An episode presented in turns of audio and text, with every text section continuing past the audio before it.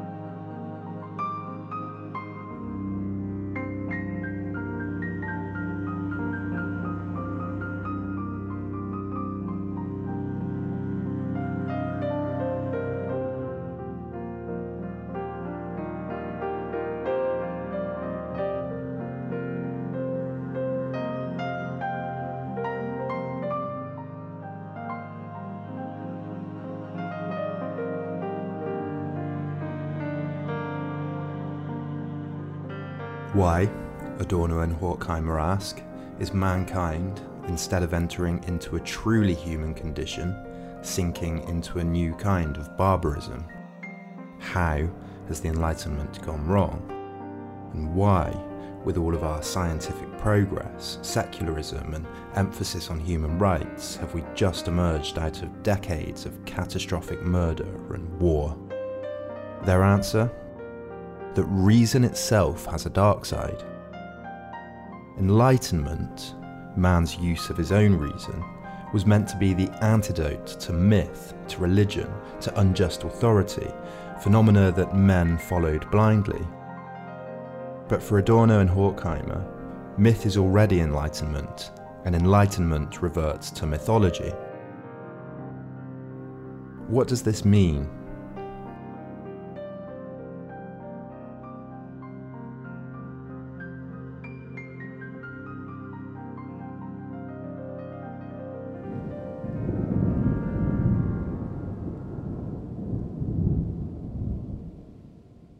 according to James Bradley, for Adorno and Horkheimer, they see enlightenment as subject throughout history to a dialectic wherein it all too easily gives itself an absolute status over and against its objects, thereby constantly collapsing into new forms of the very conditions of primeval repression which it earlier set out to overcome.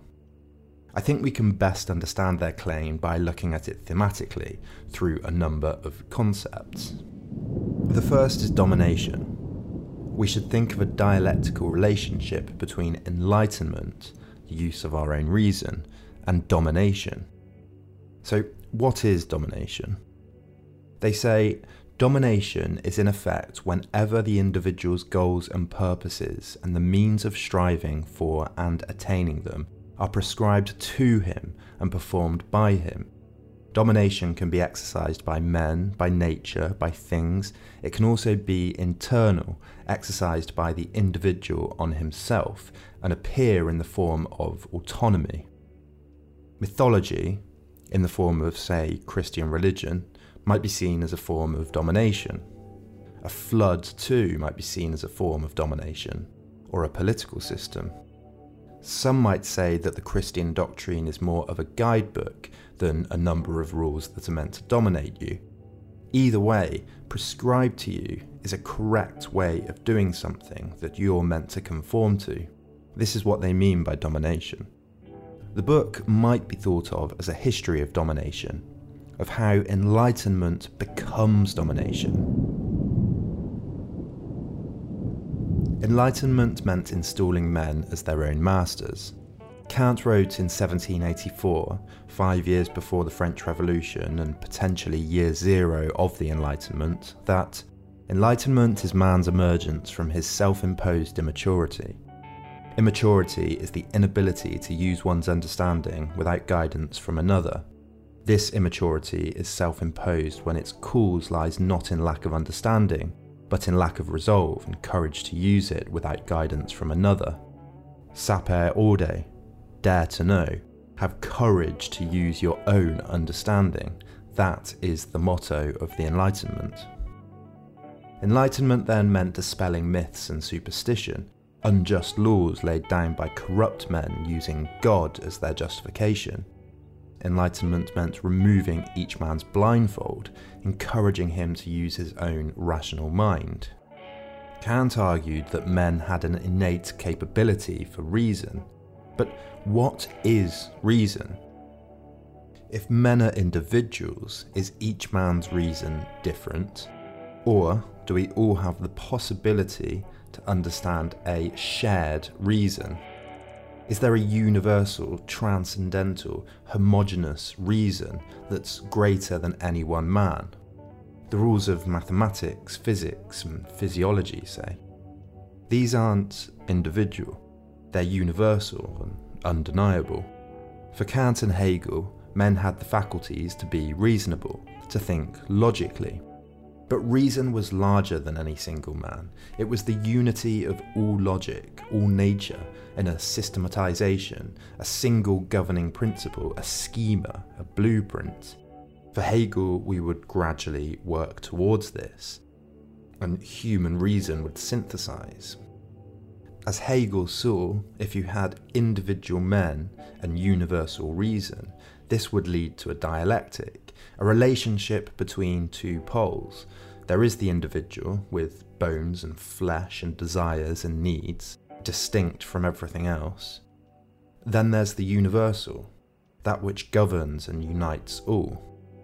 For Adorno and Horkheimer, this shows that there are at least two types of reason in men individual reason and collective reason.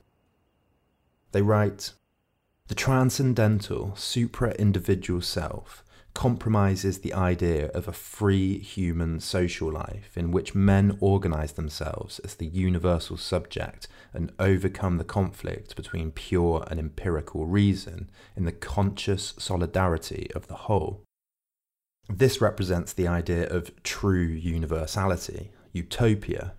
At the same time, however, reason constitutes the court of judgment of calculation which adjusts the world for the ends of self preservation and recognizes no function other than the preparation of the object from mere sensory material in order to make it the material of subjugation. This is a difficult but important quote. One type of reason calculates how to live together as a group reason between men. Another calculates how the individual can use his own surroundings for his own self preservation. These two types of reason can come into conflict, but which one is more reasonable? What's the rational way to share these four apples? For me to survive? Four for me, none for you? Or would that anger you? Two for me, two for you. Either way, though, the instrumental reason of the Enlightenment sees a neutral world of material objects to be used to further human ends. What matters is how we, or I, use the apples. They write, From now on, matter would at last be mastered without any illusion of ruling or inherent powers, of hidden qualities, for the Enlightenment, whatever does not conform to the rule of computation and utility is suspect. We don't care about anything else about the apple. We just calculate how best to produce and consume them. Everything starts to be calculated in reference to this utility. What combination of apples goes to each store? Which tools are best used for harvesting the apples quickly? Which skills do we need to produce them more efficiently? This combines into a single principle. There is a best way, and it's universal. We should all adhere to it. It dominates us. This is how Adorno and Horkheimer make the provocative claim that enlightenment is totalitarian. Everything must be made to conform to the principle of utility, a unity, a system, a physics.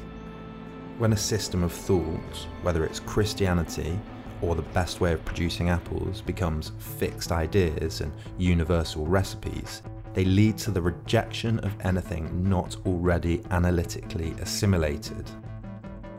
They write, for the Enlightenment, anything which cannot be resolved into numbers and ultimately into one is illusion.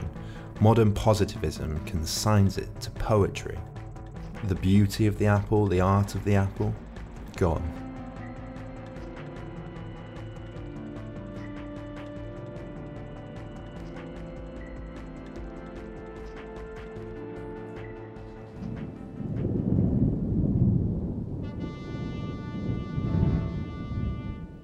Was the Enlightenment really that special?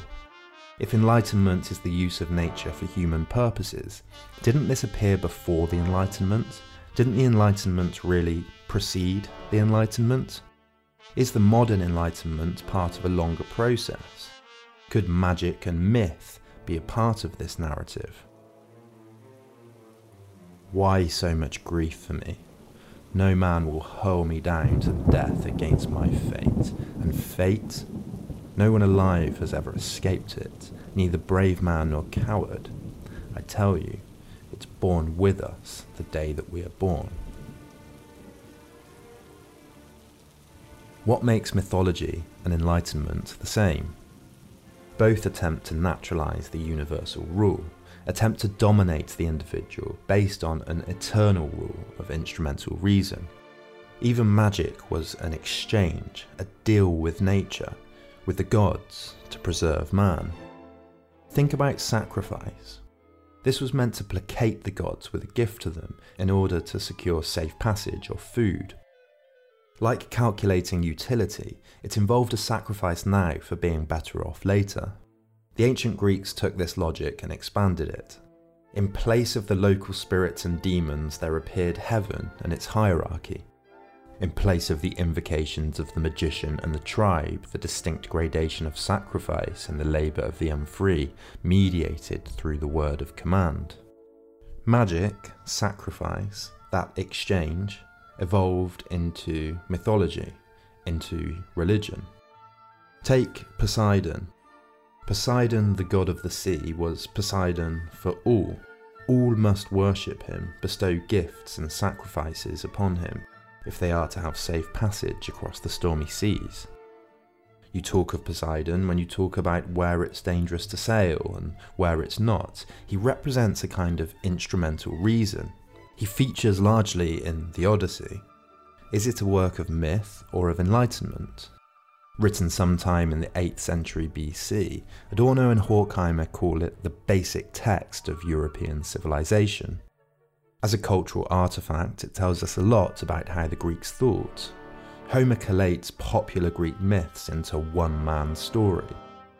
Adorno and Horkheimer see Odysseus as the proto bourgeois individual. They write, the contrast between the single surviving ego and the multiplicity of fate reflects the antithesis between enlightenment and myth. Odysseus' journey is the path of the self through myth. His self preservation takes precedent over the consuming power of the natural world, often described metaphorically as the gods. Poseidon, the god of the sea, Zeus, the god of lightning, Aphrodite, the goddess of love. They are things that have domination over us, they represented something outside of human control, something that affects humans. They write, all the adventures Odysseus survives are dangerous temptations deflecting the self from the path of its logic. Odysseus must forge a path between the gods and nature's will and his own desire for self preservation on his journey home. And he's a cunning figure rationally working out what belongs to nature, what he cannot manipulate and must align himself to, and what he can use, what he can make use of to get by. He foreshadows in many ways the bourgeois man of the Enlightenment. Take his encounter with the sirens, creatures whose beautiful singing would draw sailors towards the rocks to shipwreck them. Odysseus is too curious about the siren's call, but he is also cunning. He orders his men to plug their ears with beeswax and to tie him to the mast. The men row forward, oblivious to the siren's call. Like proletariat workers, they must ignore their desires and keep rowing. The master, bourgeois man, must listen to nature's call to work out what's logical, what's reasonable, what can be instrumentally used.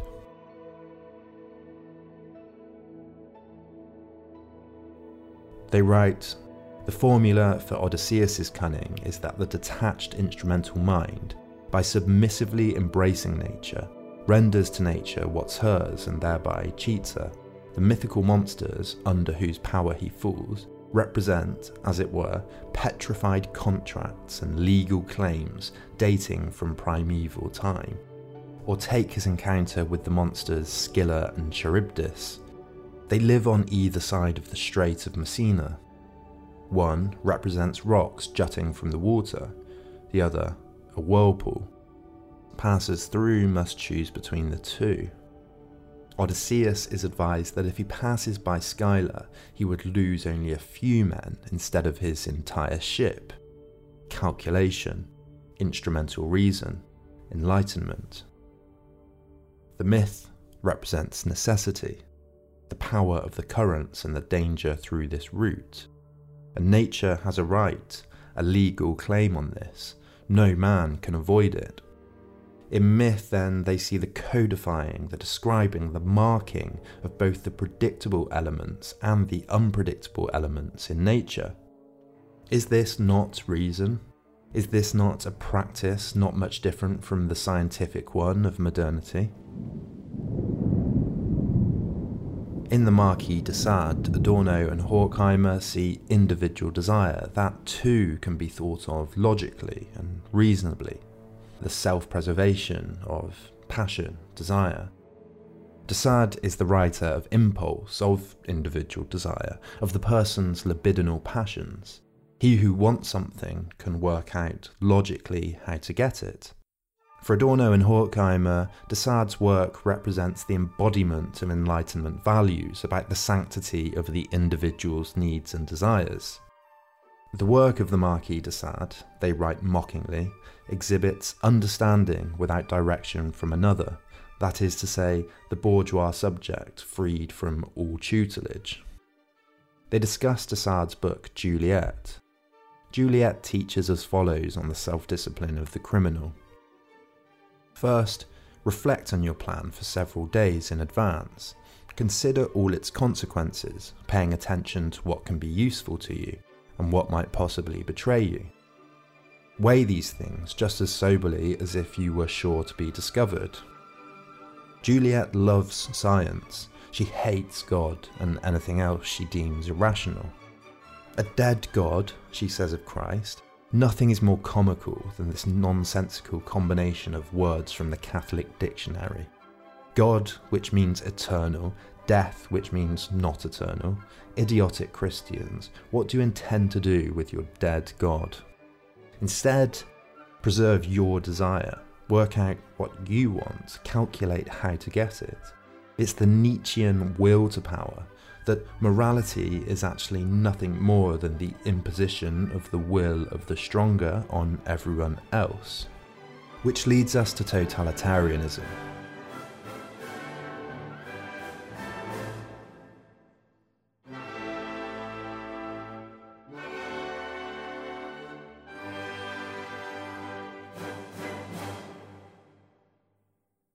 Whether it's the codified myth of Scylla and Charybdis, the rationality of working out your desire and convincing others to follow it, if objects are valueless, to be used just for the purposes of self preservation, why would this not apply to people too?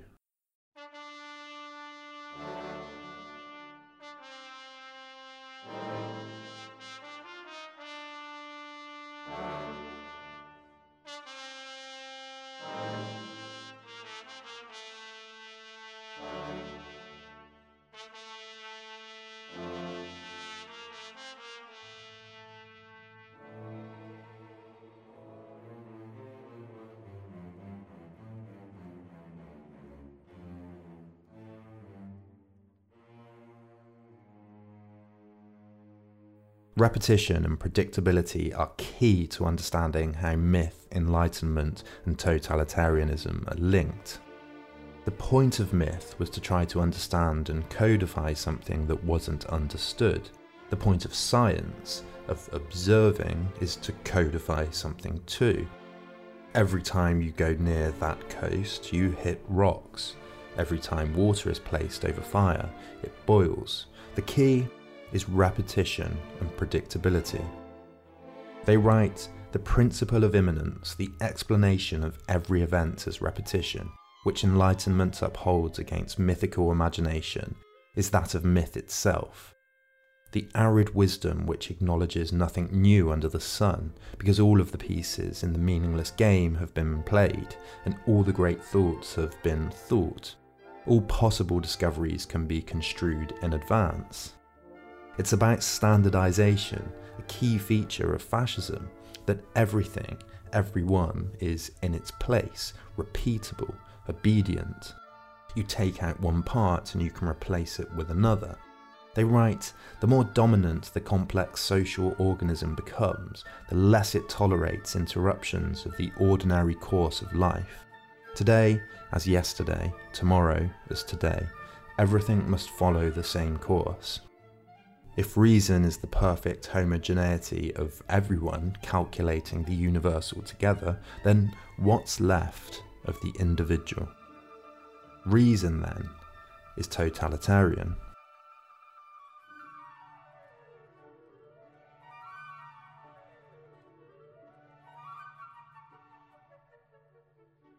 The unity of the manipulated collective consists in the negation of each individual and in the scorn poured on the type of society which could make people into individuals. Enlightenment stands in the same relationship to things as the dictator to human beings. This is why Nazis cannot abide any promiscuity. It's the practicing of individual, particular, fleeting bodily passions at the expense of the obedience to the single governing total rule. To sum up, we should return to the foundational quote that myth is already enlightenment and enlightenment reverts to myth. It's still a difficult phrase, but it does connect the disparate parts of the argument in some way. Domination, enlightenment, mythology, individual passion totalitarianism. Simon Jarvis puts it this way In order to escape the charge that it's merely subjective, thought sets itself the task of replicating what exists, with no hidden extras. Thought is to confine itself to the facts, which are thus the point at which thought comes to a halt. Question as to whether these facts might change is ruled out by enlightened thought as a pseudo problem. When a person, a storyteller, scientist, a lawmaker, thinks, creates, observes, he describes, he etches in stone, turns it into something that he wants to be accepted. And the more powerful and systematized it becomes, the more it connects to all the other parts, the more weight it bears down, the more it dominates and encourages you to accept it. The Dialectic of Enlightenment is a difficult book. Its style, by design, is fragmentary, sometimes contradictory. Even their intellectual friends complained of its complicated structure. When Horkheimer asked Leo Lowenthal to recommend figures who might provide feedback for them, he replied, referring ironically to the book's pessimism and complexity, that Huxley didn't read German and Joyce was dead.